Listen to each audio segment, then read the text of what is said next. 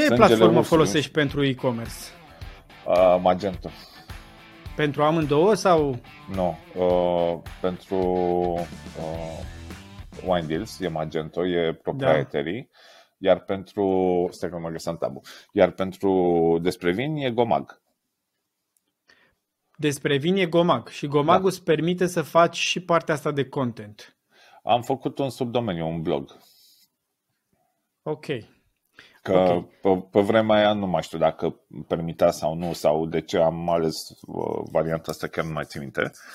Dar am făcut un subdomeniu. E blog.desprevin.ro uh, și acolo ne scriem noi materialele când avem crame de prezentat. Hai să vorbim un pic despre abonamente de e-commerce. În lumea asta US, în America, unde urmăresc eu și unde se întâmplă lucruri interesante de e-commerce, toată lumea discută de abonamente atât de mult încât acum se discută că nu mai sunt la mod abonamentele, că deja e ceva depășit în US pe anumite sens? abonamente pentru diverse produse. Ah, Știm okay. poveștile cu abonamente pentru, nu știu, lame teras sau pentru lucruri pe care le folosești în casă recurent. recurent. La vinuri cum e? Merge? Încă n-a pornit? E deja depășit? La vinuri ai, uh, ai player care vând abonamente de foarte mult timp, gen Wineful și, mai, mă rog, mai sunt mulți. Uh, noi am, uh, am lansat abonamentele, dar la noi nu a fost neapărat o experiență bună și din păcate ăsta a fost un minus uh, al, al nostru și al Gomagului, de fapt că uh, nu aveam plata recurentă. Dar uh, Gomagul repară asta acum, as we speak, și vom avea plată recurentă ideea este că abonamentele, fiind o chestie recurentă, automat uh, sunt mai mulți bani și automat sunt mai greu de vândut. Iar dacă tu nu ai plată recurentă automată și trebuie în fiecare lună să stai să revinzi exact. același să abonament același om, da. ai un cer rate foarte mare și uh, pierzi, uh, pierzi foarte mulți oameni și atunci nu mai justifica costul de promovare să vinzi abonamente. Acum o să vedem, după, după ce implementează Cosmin plata recurentă împreună cu Banca Transilvania, uh-huh. uh, o să facem... Cosmin de uh, Reban, ca să spunem, Cosmin de Reban de la Gomac, despre da. el vorbim. Mai e alt uh, Cosmin la Gomac, nu știu. Dacă, dacă mai are un alt Cosmin la Gomac, Cosmin de la far. uh, da, și uh, uh, o să reîncercăm abonamente. Să știi că funcționează. Oamenii pasionații vor să să aibă această recurență, pentru că ideea e că în momentul în care tu îți faci un abonament, ești într-un fel și în grija unor specialiști. Iar ăștia, cum e Marina la noi, sau Florin, sau eu, sau whatever, uh, oamenii noștri, uh, vom avea grijă să nu ne repetăm, știi? Și atunci uh-huh. îi facem prin abonamentul la un fel de journey, un fel de călătorie. Adică și atunci... îl ghidezi și da, spre da, lucruri da. mai pricopsite, încet, nu încet? Nu neapărat, dar spre lucruri diferite. Pentru că, de fapt, marea problemă uh, la vin este frica de a încerca. La toate Știi? băuturile fine este această fine și da. la whisky și frică și la whisky e la fel. Da, da, da. Noi de asta avem ambiția asta cu Wine Deals și locul în care trebuie să ajungă, că Wine Deals trebuie să ajungă un Netflix al vinurilor. Wine Deals uh, va Netflix ajunge să te învețe și să-ți recomande uh, niște vinuri care să-ți placă ție. Mai zi-mi o dată cu Netflix al vinurilor, ca să înțeleg. Ți-a plăcut, nu? Ți s-a părut păi, sexy? Da, dacă, dacă, dacă nu e Uber al ceva, e Netflix al ceva, așa că... Băi, da, dar să știi că nu am, n-am scos eu pe asta. Uh, dar Wine Deals este gândit să fie uh, business intelligence în vinuri. Literalmente. A, ah, adică pentru potrivirea fapt, marea, cu gustul? Da, pentru că marea problemă când ai 4600 de vinuri pe platformă este să alegi da? Și Absolut. stai ca tâmpitul și te uiți printre toate, te staturi de search și te întorci tot la Riesling de Jidvei care, pe care știi. Tu ai băut un liceu. Da, nu, nu, că în liceu nu aveam 18 ani. Te întorci la vinul pe care îl știi și nu descoperi. Înțelegi? Pe când ce o să facem noi, fiindcă pe Wine Deals poți să-ți faci uh, comandă doar cu cont, uh, noi te vom învăța, fiindcă avantajul când am construit propria bază de date că am urcat vinurile cu foarte multe atribute. Și atunci voi vedea ce comanzi tu, uh, voi vedea ce review-uri lași, m-ar ajuta și mai mult review-urile și voi ști să-ți recomand niște vinuri pe care ai, exact cum ai pe Netflix, gen 97% you uh, should like this. Potrivire cu, cu ce-ți da. place ție. Da. Și mai am Spun? o chestie, o să da. învăț din alții similari cu tine care încearcă vinuri uh, și dau review-uri bune. Și dacă eu văd că el are overlap de gusturi cu tine pe foarte multe lucruri, automat când el descoperă un vin care îi place, o să ți recomand. Și o să zic, uh, cei care au aceleași gusturi cu tine, uite. Și cum faci asta? Manual cu da. sau ai un tool? Ai uh, tool-uri, ai AI-uri pe care Ce folosești? le, Ce le vom dezvolta. A, le sunt în plan. Sunt în plan. Sunt în plan. Și așa m-a costat deja platforma asta vreo 30.000 de euro. Uh, ne, ne va mai costa foarte mult. Îi, îi mai punem link cu lui Cosmin uh, dacă ai spus suma asta sau îi speriem toți clienții? Nu, aici am vorbit de wine deals, nu de... Uh, A, de wine deals, a, de da. Magento. A, da, Magento da, e scump, da, am da. înțeles. Da, Magento, e extraordinar de scump. Gomagu este, eu recom, Gomagu este tool pe care eu recomand oricui vrea să se apuce de e-commerce, sincer. Sunt complet de acord. Pentru Să-ți că validezi ieftin, modelul de business. Exact, exact asta zic da. și eu. Bă, validează-ți întâi modelul da. de business pe o chestie controlabilă ca și cost, ieftină. Băi, și pe care o faci ajungi, tu singur, cu mâna ta, nu trebuie programatori. Singur. Exact. E, aici hai să nu exagerăm. Dacă vrei să setezi bine, dacă vrei să setezi bine, trebuie totuși un om care a mai făcut asta. Altfel o să-ți prinzi urechile. Noi, de exemplu, okay. am luat oameni care au mai făcut asta când am construit despre vin. Dar oricum nu te costă mii, zeci de mii de euro, te costă câteva sute de euro. Hai să ne uităm în, uh, în viitor. Cum crezi tu că va, va arăta industria asta de ads, dar zic așa cu rezervă, că poate nu vor fi ads clasice. Industria de adus trafic uh, plătit cu bani, să zicem în, în 10 ani. Mm. Ce va fi nou, poate nu știi asta, dar ce nu va mai fi, poate asta te poți gândi. Stai puțin să-mi scot globul magic de sub. Pregătește-te. Pregătește-te. Da, da. Ce nu va mai fi în 10 ani? Oh, wow! Cred că acum 10 ani nu m-aș fi gândit niciodată că o să avem pandemie și alte nebunii. Păi voi aveți 10 ani, adică te uiți cum erați la Fast început. Forward, de... nu? Da. Mm-hmm. Um, da, cel mai probabil um, o să mai dispară din opțiunile manuale pe care le, le avem în acest moment. Uh, cred că va fi foarte mult despre strategie și despre concepte creative mai degrabă decât de uh, implementare și de șurubărit efectiv prin, prin campanii. Și mai cred că va fi foarte important uh, și partea tehnică, adică să înțelegem cum funcționează mașina. Apropo de ceea ce spuneai și tu, okay. că nici mașina nu înțelege deocamdată cum funcționează. Da, și nu pare deci, să o deci, deranjeze.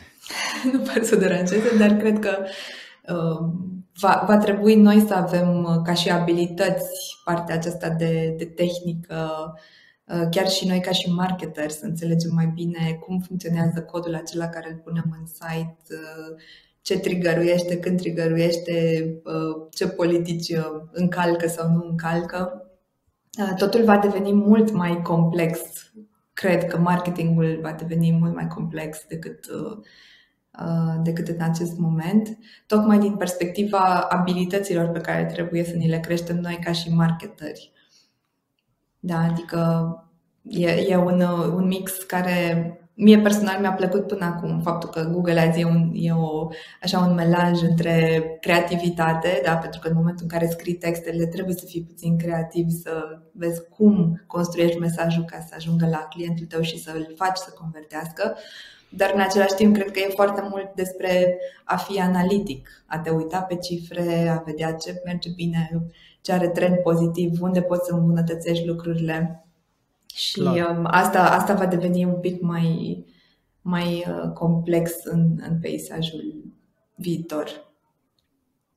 Fără să am experiența ta și prea multe de spus în zona asta, confirm ce zici tu, pentru că sunt conectat la ce se întâmplă în US și în US exact astea două cuvinte sunt cel mai des. Viitorul va fi despre strategie și creativitate, mai puțin de, decât despre uh, execuție.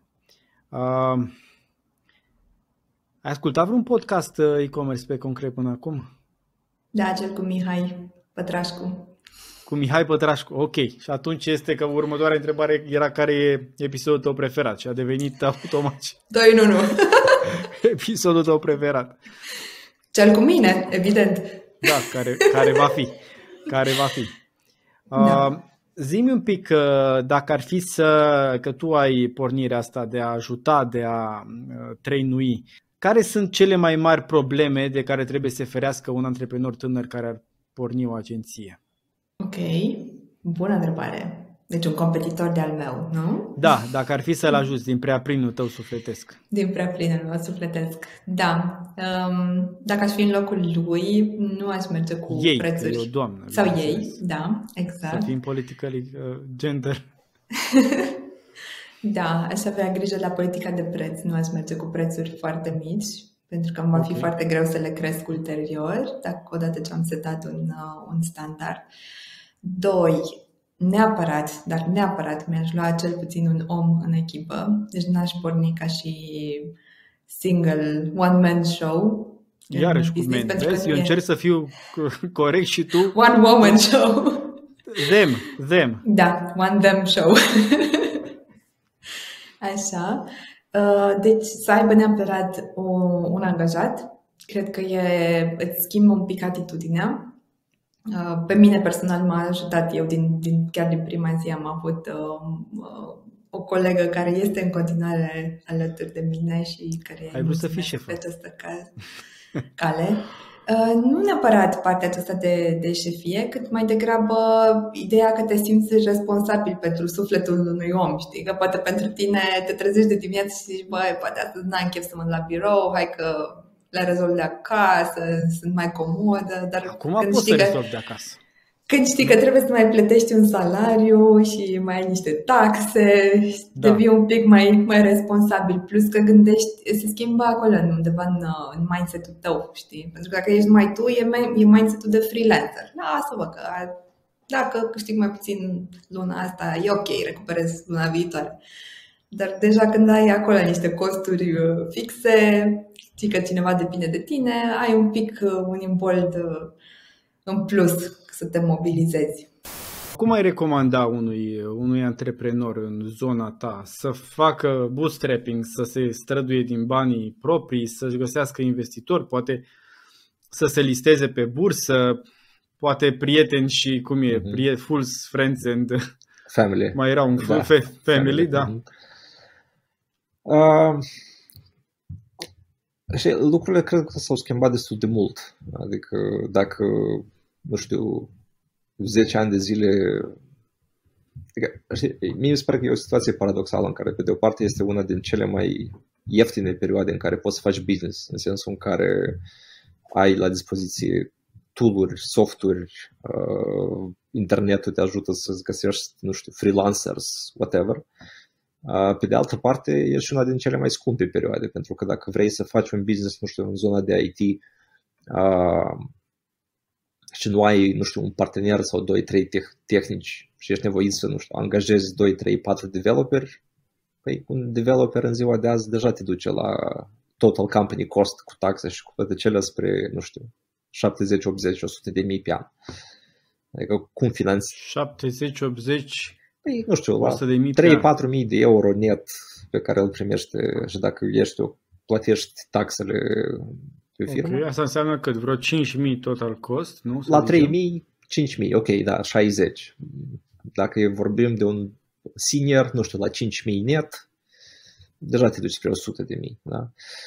Adică hmm. e, e destul de scump și atunci în continuare sunt business-uri, știi, care pot începe cu un, uh, nu știu, cu o investiție relativ mică. Da? Uh, știu, hai să probabil alt e-commerce cu care ești cunoscut, da, cu lensa.ro, adică la fel, ok, echipa a început să vândă, nu știu, a investit într-un stoc mic de lentile uh, decorative, colorate, așa, a funcționat. ok, lensa, că e cunoscut exact, public, da. da. Au reinvestit și cumva business-ul a crescut.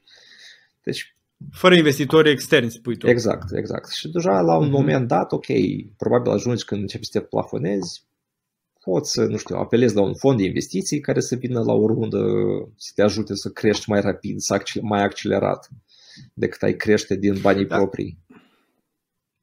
Dar banii, pentru ce ai nevoie de bani? Știu că sună prost, dar uh-huh. insist cu întrebarea asta. Mai degrabă pentru oameni, mai degrabă pentru tehnologie, mai degrabă pentru stocuri? Unde, unde e nevoia cea mai acută? Pe zona de e-commerce, nu? Da, pe zona de e-commerce. Păi, sincer, nu aș putea trasa neapărat o zonă, adică zona de working capital în mod normal ar trebui să o finanțezi de la bancă, adică cu uh, împrumuturi cu o linie de credit? Da, cu împrumut circulant.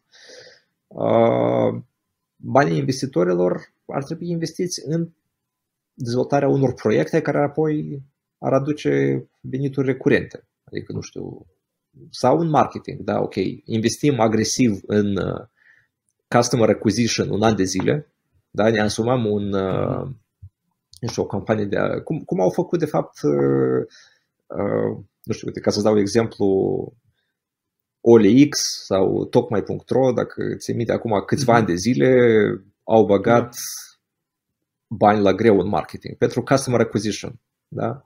Sau... A, cred că a fost ceva în plus acolo. Cred că a fost și schimbare de mentalitate. Oamenii să înțeleagă că dacă ai lucruri care nu-ți mai trebuie prin casă, mai bine le pui la vânzare. Cred că nu era obișnuința asta, au vrut să da. o schimbe. Mă refer, la, mă refer la, știi, banii pe care i-au tocat uh, OLX-ul sau tocmai.ro sau, uh, sau, sau ăștia din, din zona de food delivery, da, Food Panda, care, ok, a ieșit, dar uh, și ceilalți, adică, sau Emago, cum face acum, adică, ok, Emago probabil uh-huh. că mhm. pierde bani cu geniusul, da, dar miza lor este că, ok, băgăm zeci de milioane în geniusul ăsta sau în Taz, așa, e pentru a avea acest customer acquisition, ajunge la o masă critică, după care, ok, deconectăm un pic uh, din priză și... Presupunem că o să meargă de la sine, dar, dar nu, nu știu, mie mi se pare că totuși Genius, ca și Amazon Prime, sunt poate un pic mai mult în zona de loializare decât în zona de achiziție clienți. Păi și și, adică au fost mulți clienți care, ok, loializarea da, dar și mulți clienți s-au orientat spre, spre EMAG, uh, clienți noi care au devenit genius ca să, ok, beneficieze de, nu știu, acest super, această super mega ofertă. Însă când vorbim de buget nelimitat, există doar câteva domenii să zicem, câteva zone în care într-adevăr poți să ai buget nelimitat. Și anume, când vinzi produse digitale sau produse la care nu ai limită, de exemplu, subscripții la ceva, adică există foarte puține situații în care există acest concept de unlimited budget sau limited by performance. Adică există mm-hmm. acest, okay, asta acest, zic, acest da. concept.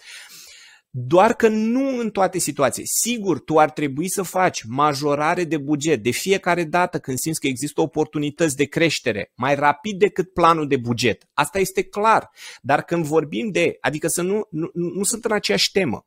Una este să faci um, uh, majorări de buget după o anumită o lună de zile ai văzut că, mamă, am avut un, un ROAS super bun, am avut un return on investment super șmecher, am, am mers treaba bine, am, am putut să livrez și mai am stoc sau mai am promisiune de stoc sau whatever, merg uh-huh. lucrurile bine, am mai angajat oameni, am găsit un depozit, un preț mai bun la livrare, orice, da?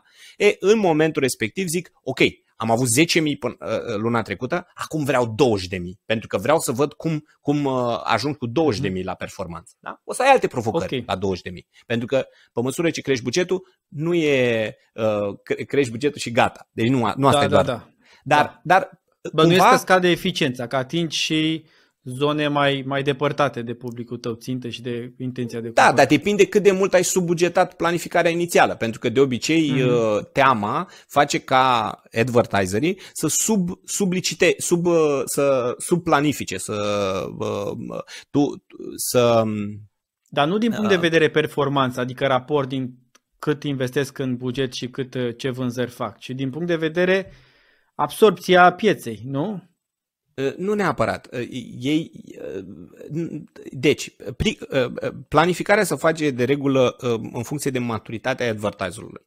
Un advertiser care cunoaște cam care sunt dimensiunile corecte pentru a atinge un piața, adică că piața poate, atunci el nu va subbugeta deci nu va subbugeta pentru că nu se va duce cu...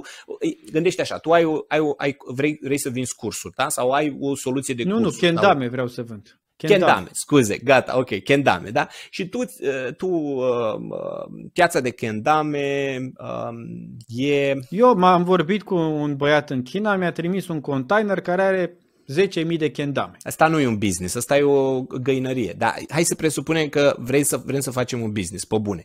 Atunci, ă, când facem un business, un business pe bune... cât se poate de onest. Am da, un produs să... care este în cerere. Da, dar kendame nu e un tip de... Ă, ca, ca să poți să faci, să-ți iei insight-uri despre kendame, să-ți pot da un exemplu. Hai să zicem să... drujbe. Okay, Vreau să vând drujbe. drujbe.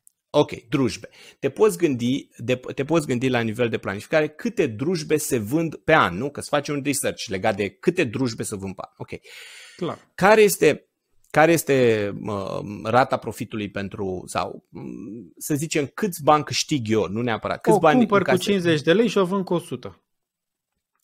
Ok, 50 de lei mulți cu 500 care este... de lei și o vând cu 1000, cred că ăsta ar fi un preț Ok, mai 500. Care este potențialul de profitabilitate pentru piața aia, câte drujbe s-au vândut în toată piața respectivă, mulțit cu profitabilitatea mea, câți bani îmi doresc eu să fac și cât la sută din piață pot să ating cu, uh, cu ce fac eu. Perfect, ți-ai stabilit care este dimensiunea rezultatului bun și ai pus o pondere legată de cât la sută din piață vrei să câștigi pe vânzare dintr-un an de zile, de exemplu, și după aia te duci cu un buget. Și o să vezi că dacă te duci cu un buget de 500 de euro pentru că atâta poți tu și zici lasă că după ce vând prima drujbă mai iau bani de acolo mm. și mai pun la buget, Asta nu înseamnă că tu ai făcut o bugetare uh, coerentă și matură. Înseamnă că ai făcut-o ai făcut-o de frică, da? că de frică te opui, că tu ție ți-e frică să bagi 10.000 de euro sau 100.000 de euro, că atâta îți dai tu seama că cam asta e bugetul pentru drujbe, pentru că ți-e frică că nu o să se întâmple. Și normal,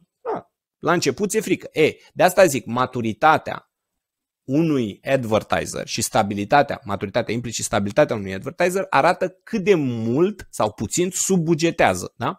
Pentru că subbugetarea... Ah, de fapt invers, subbugetarea e un factor care ne arată cât de maturie. Da. Dacă subbugetează înseamnă că da, dacă subbugetează, cu înseamnă că, ai, da, cu, că înseamnă că nu știe care este dimensiunea pieței pe care lucrează, care este obiectivul concret pe care îl are. Are două opțiuni, fie subbugetează, fie are buget nelimitat, care e iar o chimeră, okay. încă o dată. Buget nelimitat, am buget nelimitat. Pe bune? Păi hai să băgăm 45.000 de euro în prima lună. A, stai că nu e chiar așa nelimitat. Păi, păi nu, nu că da, e nelimitat okay, nu în funcție să de... polemic asta. Nu, da, nu, uh... dar tu poți, să, tu poți să intri, că tu o să spui, păi da, dar stai că e nelimitat în funcție de rezultate. În funcție de primul rezultat? Asta spun. Păi da, dar în funcție de primul okay. rezultat? Bine, am înțeles. Trebuie să Hai să ne gândim la un exemplu. Hai să ne gândim. Deci eu mi-am cumpărat toată viața, să zicem, Ford, da? Și un da. Ford costă, să zicem, 20.000 de euro. Și dintr-o dată, cineva vrea să mă convingă să-mi cumpăr un Mercedes, care costă 40.000 de euro. Da. Deci, într-un fel, trebuie să rupi asta, nu? Că da, omul da. are o barieră mentală. O mașină trebuie să coste 20.000 de euro. Da, trebuie, trebuie să. Sunt mai multe lucruri. Una la mână. Poți să aduc aminte de situații în care a luat decizii asemănătoare. Mm-hmm. Spre exemplu, un exemplu pe care îl dau adeseori. Băi, uite, eu aveam momente în care când eram tânăr și sărac, nu îmi cumpăram niciodată cărți mai scumpe. Adică toate cărțile pe care eu le-am cumpărat erau cărți la reducere. Tot ce era la 15 lei, 20 de lei. Nu dădeam niciodată, n-aș niciodată 70 de lei sau 80 de lei cât era cartea lui Kahneman. De ce? Uh-huh. Pentru că era o carte scumpă. Și ani de zile am ținut-o în povestea asta până am văzut cărțile erau mediocre și puteam, să, în loc să-mi cumpăr trei cărți proaste, puteam să-mi cumpăr o carte bună pe care să o citesc de 5 ori, de 10 ori până integram toată informația din ea. Așa și dau, dau uneori exemplu ăsta uneori și deci e un exemplu cu care po- mulți pot rezona cum mi-am cumpărat chestii ieftine și când trebuia să cumpăr ceva. Poate fi vorba despre produse din casă. poate fi Da, vorba sau o geacă despre proastă o sau- geacă, despre o pereche de încălțări. Am dat și exemplul ăsta cu încălțările. În loc să-ți cumperi 10 milioane de perechi de încălțări, îți cumperi una care poți să o pui și la colecție, să o vinzi după aia că este nu știu ce. Și dând de exemplu ăsta, lucrul la care, cu care oamenii pot rezona, Uh, pentru că fac după fac transferul de acolo la aici. Uite, exact asta este și așa e și, și situația asta. Cum ar zice ăsta, cum îi zice, Dalio, un alt caz la fel. Este fix același lucru. Da? Uh, Să, să Trebuie- împărtășim oamenilor că Da. Ray Dalio este un om pe care îl urmărim amândoi și care a scos relativ recent cartea lui de, de principii, acum câțiva ani. Principiile Da. se cheamă. nu? Principii, Cred că? principii în limba română, da. Pri- Principii. Și care este unul dintre puținii investitori la bursă, poate doar alături de, de Warren Buffett, care a bătut constant bursa 30 de ani sau ceva așa. Și mai mult, Suficient. cred, da. da. Da, suficient ca să considere că știe ce spune. Da, deci cel mai simplu este să găsești, da, care sunt pentru publicul respectiv relevant, să găsești exemple în care el a făcut acest, a, a făcut acest switch, să-i aduce aminte de ele, să-i aduce aminte că nu s-a întâmplat nimic, n-a fost pus în pericol și a, că a fost o decizie bună și în felul ăsta el poate să decide, ok, a, deci și asta ar putea fi o. E Hai să într-adevăr, discutăm da, uh, despre... Noi, noi po- povestim destul de des, uh, Paul și cu Da. mine, și ne-am obișnuit cu ideea că ne vom întrerupe unul pe altul în timp ce Eu- povestim și e ok să fie așa. Uh, Spune-mi un pic despre etică. E etic Da. să convingem un om să cumpere o pereche de pantofi pe care nu și-a mai și-a cumpărat pantofi de 100 de lei să-l convingi să cumpere pantofi de 200? Îți spun cum văd eu și ce le predau cursanților mei, le zic așa, când vine vorba de marketing, oamenii vorbesc despre pâlnii de vânzare. Eu prefer să nu, eu prefer să nu, pre- să nu văd ca pe o pâlnie, turnăm cât mai mulți oameni ei, îi scuturăm ca să treacă în pâlnie cât mai mulți clienți, prefer să o prezint ca pe o piramidă, nici ca pe un tunel, la mine este o piramidă. Și eu zic așa, dacă la mine, dacă primul pas în orice campanie, în orice fac eu, este să mă asigur că eu am găsit, eu ofer pentru publicul potrivit produsul sau serviciul potrivit în condițiile potrivite, atunci consider că al convinge să ia decizia este un ajutor pe care îl dau. Și atunci eu văd așa, eu sunt la baza, am, am de urcat un munte. Eu, eu nu sunt ăla care scutur oamenii să cumpere ceva ce n-au nevoie, ca după aia să regrete și să nu mai vină niciodată la mine, să nu mai cumpere niciodată nimic de la mine, că zic, mai păcălit odată, a doua oară nu mai mei banii. Că mi se pare că afacere de, e o afacere proastă și pentru mine și pentru el. Poți să păcălești oamenii să cumpere. Am avut cazuri în care am cumpărat de la cineva și pe aia am zis, în viața mea nu mai cumpăr nimic de la el. M-am simțit păcălit. Nu vreau să ajung în situația asta. Eu consider așa, rolul meu este ok, tu ești avem un munte de urcat împreună. Eu știu că este super tare în vârful acelui munte și eu fac adeseori asta cu prietenii mei. Dar tu nu te-ai urcat niciodată. Eu am prieteni care n-au fost niciodată până să meargă cu mine, n-au fost în drumeție sus pe munte. Adică pentru ei muntele era, vin până la Brașov, mă duc în piața sfatului și am mers pe munte. Da? Am mers la munte. Asta Până, nu-i munte. până la taverna sârbului mănânc o Exact. ciorbiță. Ei, eu ziceam, hai să vezi cum este în drumeție. Și le era greu, poate n-aveau încălțări, poate erau obosiți, n-aveau condiție fizică, le era frică, nu știu, tot felul de lucruri de genul ăsta. Ei, eu insistam și le dădeam argumente și îi împingeam de la spate să meargă cu mine în drumeție, iar la final erau extraordinar de recunoscători. Și întrebau ei când mai facem, când mai mergem, ce tare, ce mă bucur că au insistat. Chiar am dus la un dat niște rude uh, într-o drumeție de asta și a zis să ne mai, să, așa au zis, să ne mai păcălești și data viitoare. Cumva i-am făcut să creadă că o să fie mai ușor decât... Uh, da. Într-un fel, e datoria noastră ca oameni de marketing sau ca parte a vieții noastre când suntem să, oameni de marketing să, să-i să scoatem pe oameni da, da. din zona de confort. Da, dacă noi considerăm că avem un produs sau un serviciu util. Dacă nu este util pentru ei, întrebarea mea este de ce m-aș chinuie să vând un serviciu sau un produs prost către, sau către publicul nepotrivit dacă vreau să fac treaba asta pe termen lung. Adică eu n-am, și n-am avut și n-am și este greu, este foarte greu să transmit asta mai departe. Eu n-am niciodată o grabă în a face ceva să meargă de prima dată. De ce? Când mă apuc de ceva, mă gândesc, bă, pot să o fac pe viață? Lucrul ăsta, da. Dacă pot să o fac pe viață, merită făcut, adică e genul de demers care merită făcut, este, cred într-adevăr că este o nevoie în piață pentru el, da.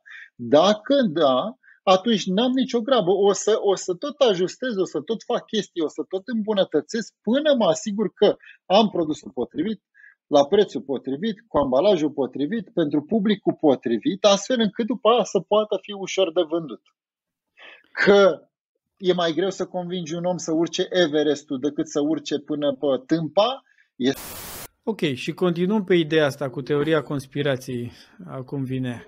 Da. Uh, nu devine totul fake dacă eu caut pantofi de alergare și găsesc 5, 10 articole pe prima pagină care toate sunt scrise de content writeri, care nu sunt antrenori de alergare sau mm-hmm. atleți, sunt pur și simplu niște oameni care au luat content din diverse surse și l-au reîmpachetat. Nu e așa o, o, un fake tot? Well, stai să stai să vezi ce urmează. Deci stai să vezi zilele trecute. Măcar a scris la... un om asta, articol. Măcar a scris un om asta. Zilele trecute exista până acum cea mai mare șmecherie se numea GPT-3. Era un uh, engine de uh, AI făcut de niște americani, cumpărat de cei de la Microsoft, care folosea nu știu câte miliarde de puncte de date, ceva irea. Genera niște texte incredibile. S-a, s-a lansat GPT-4 sau Chat AI, am văzut doar niște demo până acum, e, e ireal. Răspunde la întrebări naturale, adică nu doar că îi dai un topic pe care să genereze el o poveste de pe nu știu unde. E conversațional, deci tu întrebi lucruri și el îți răspunde la modul... Deci s-a terminat cu temele pentru acasă, s-a terminat cu astea. Ah, ok. O... Da.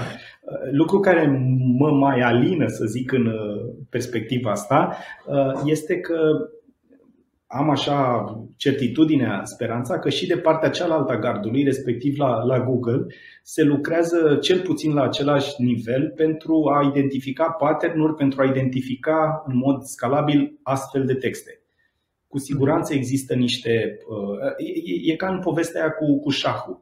Uh, modul în care poți să prinzi acum un om că trișează la șah este că face mutări pe care un om nu le-ar face Adică engine, engine-urile de, de platforme de șah au ajuns să fie atât de avansate și atât de performante încât îți sugerează mutări pe care probabilitatea ca un om să le facă este extraordinar de mică. Și atunci așa identifică pe cei care uh, trișează. Cel mai probabil similar se va ajunge să identifice texte scrise la modul prea uh, Asta mi-aduce aminte de o, o povestioară pe care am citit-o legat de pianele, pianele digitale sună la fel de bine ca pianele uh, reale? Și cineva a făcut testul ăsta uh, doar cu sunet, știi, ca la testul da, la Pepsi da, cu acolo. Da. Și a spus, un om care nu știe muzică sau nu cântă la un instrument, nu-și dă mm. seama. Clar, n-are cum să-și dea seama. Da. Un om care cântă la un instrument, au zis ei, de minim 2-3 ani sau un reper, își dă seama. Cum își dă seama? pianul digital e prea perfect. Nu e deloc dezacordat. Un pian da, real, în momentul în care ai terminat de acordat, a început deja să se dezacordeze, să, că da, e un da, proces da, natural. Sună prea perfect. Cred că așa e și cu... Da, da, foarte, foarte posibil. Uh, iar legat de exemplu pe care le dai cu pantofi de alergare, uh, pericolul nu e să găsesc acele uh, articole 10 scrise de temir cine, pentru că e, e exemplu foarte bun de intenție de căutare pentru care Google a înțeles în timp că trebuie să afișeze rezultate tranzacționale, nu rezultate informaționale. Dacă ne uităm de curiozitate acum, pe pantofi de alergare o să găsești preponderent, predominant categorii sau produse listate și nu mhm. articole de blog. de de exemplu, este o, o, un element de bază în partea asta de SEO mai de acum, acum 10 ani când am început noi nu, nu țineai cont, Analiza SERP-ului. Când vreau să ranchez pentru un anumit cuvânt care e important pentru domnul client, trebuie să mă uit ce tip de conținut ranchează Google acolo și apoi decid dacă o să targetez cuvântul ăla printr-un articol de blog sau printr-o categorie sau printr-o pagină de produs, de exemplu. Uh, SERP înseamnă Search, uh, Search Engine Result Page. Da, da. Adică ce vedem noi când dăm o căutare pe, uh-huh. pe Google. Și conține tot, și elemente de da, plătite, da, și video, da, și imagini, da, și da, răspunsuri, da. și Google Maps și... Da. și, și, și sunt și... intenții de căutare la care spuneam, băi, nu are rost să încercăm să intrăm pe SEO în direcția asta, hai mai bine să optimizăm câteva imagini și să apărem acolo sau să facem un video că uite caruselul, adică șansele să mai ajungă cineva la rezultatele organice sunt extraordinar de mici. Și, și de asta a fost nevoie cumva să, să extindem și în zona de paid și în zona de, de Google Maps uh, un serviciu pe care îl avem de ceva timp, să optimizăm locații pentru Google Maps. Mm-hmm. Pentru că sunt, au evoluat foarte mult modurile în care poți să ajungi la uh, să captezi intenția respectivă de căutare. Deci voi ați luat uh, serpul și a zis ce se vede aici? Exact, exact. Google Maps, Da. video. Da. Și e un serviciu pentru fiecare plasare și acolo și acolo și acolo. Are sens, are sens. Uh, înainte să trecem la întrebările despre tine, Mamă, ale grele la final. nu, no, nu, no, sunt amuzante. Uh, Zi-mi un pic uh, așa, dacă ai privi în globul de cristal, uh, care e viitorul SEO? Are un viitor, Mhm. nu are un viitor, e o piață în creștere, în scădere? La nivel global, piața de SEO, adică de uh, acest ansamblu de activități pe care le faci pentru a crește vizibilitatea în uh, rezultatele motoarelor de, de căutare, e o piață în creștere. Sunt branduri mai multe care își doresc asta, de exemplu observăm și noi, sunt branduri foarte mari și foarte mari la care poate de un an sau de doi ani începe să fie o chestie cu SEO. Mhm. Vor vor mai tot ur- urma. Da, da, da.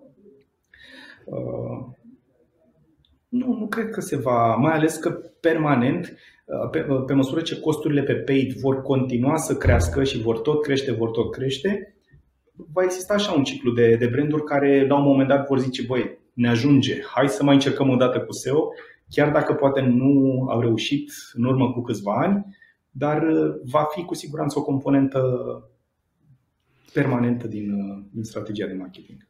Mi-aduc aminte că acum, poate 5 ani, am venit la tine și ți-aduce aminte de discuția noastră și ți-am zis ajută-mă cu SEO pentru activitatea mea de consultanță, training în e-commerce și mi-a zis, te-ai uitat sau nu știu ce ai făcut și a zis, bă, nu merită, mai bine le cumperi pe toate.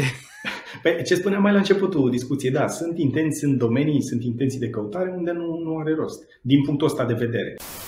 Eu zic că e cel mai complet și complex și mai lung program de educație în e-commerce, ecuația e-comasters. Avem închise momentan înscrierile și prima, prima iterație, să zicem, sau prima ediție începe în luna ianuarie, dar acolo descrii toate lucrurile astea și ajuți oamenii pas cu pas să le aplice în businessul lor. Pentru că am spus ecuația, dar n-am spus până acum ce este ecuația e-comasters.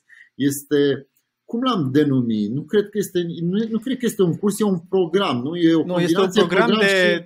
de, de da. suport pentru antreprenori, pentru că durează șase luni și în șase luni ne întâlnim în fiecare săptămână și răspundem la toate întrebările antreprenorilor, în plus față de uh, materialele pe care le primesc și le, le urmăresc, care explică cum să rezolvi fiecare mică problemă, mică provocare din, din businessul lui. Adică am informația odată, dar după care am și suportul. Nu primesc informația în brațe, iau și înțelegi ce vrei și te Exact, nu e o carte, vrei nu, și... nu, nu Da, îți nu dau e o o carte, carte. citește-o. Bun. Nu, vorbim, rezolvăm provocările tale în fiecare săptămână. Da, și da. într-un final, cam așa și funcționează dacă te gândești la, era povestea aia, că la ce te ajută o facultate. Păi nu știi mare lucru, dar știi unde să cauți. E exact da. ca, ca în bibliotecă. Eu am, am făcut uh, facultatea de electronică și calculatoare. Uh, nu e ca și când, cum zic uh, vecinii mei, poți să repari un televizor? Uh, aș fi putut, acum nu prea, nu prea mai pot, că nu mai e nimic de, de reparat. Dar știi unde să găsești informațiile. Informațiile sunt acolo în tine și doar te duci și le, le scoți, le, le aduci în, în Mie asta mi se pare realitate. extraordinar de important pentru că cred că lumea în care trăim și e-commerce în general este un business complex. Cred că dacă ar fi să ia oamenii ceva din ce am discutat noi până acum este că e-commerce, așa cum arăți și tu, așa cum descrii în, în imaginea pe care am arătat-o și pe webinarii și peste tot, e-commerce-ul este ceea ce se vede, este doar o mică parte și de aici pleacă cele mai mari probleme, pentru că mai ales pentru cei care sunt începători, pentru cei care fac asta prima dată. Vind în exterior, cred că e-commerce este doar ceea ce văd. Chiar și când intră în el, că aici e o altă problemă, când este business-ul atât de complex, tu nu ajungi să-i vezi toate laturile. Tu nu ajungi să ai imaginea de ansamblu atât de bună, să poți să vezi tot ce este business, toate fațetele nevăzute ale unui business și să le înțelegi exact. Pentru că tu, spre exemplu, poate nu înțelegi ce se întâmplă în momentul în care ce produsul la client sau poate nu înțelegi ce se întâmplă când clientul dă click pe site sau clientul interacționează cu produsele concurenței și cu oferta concurenței. Astea sunt părți din businessul tău, nevăzute, poate uneori, care nu sunt nici măcar în controlul tău, dar dacă nu le vezi, cum poți să le optimizezi? Și cred că Și asta e spun de ce- problema. Da. Eu Te spun rog. de ce nu, nu le vede antreprenorul. Pentru că antreprenorul are și treabă. Jobul Are. lui este să facă business. Are și, nu, are treabă.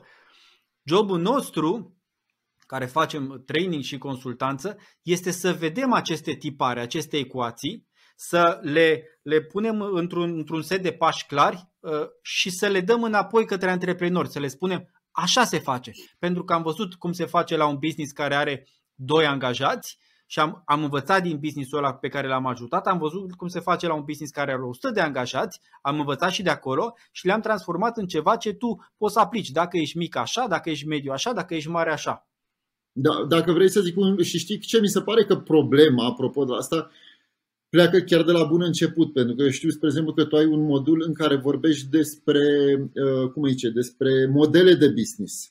Și Mhm. chiar m-a inspirat într-un program pe care îl fac pentru oameni de educație, asta o să le explic prima oară. O să le explic modelele de business, pentru că cred că oamenii nici măcar nu știu câte modele de business există, care sunt avantajele și dezavantajele fiecăruia, în ce model de business se află el și cum ar trebui să se comporte în fiecare model de business în parte. Spun asta inclusiv din punct de vedere al marketingului, pentru că sunt alte.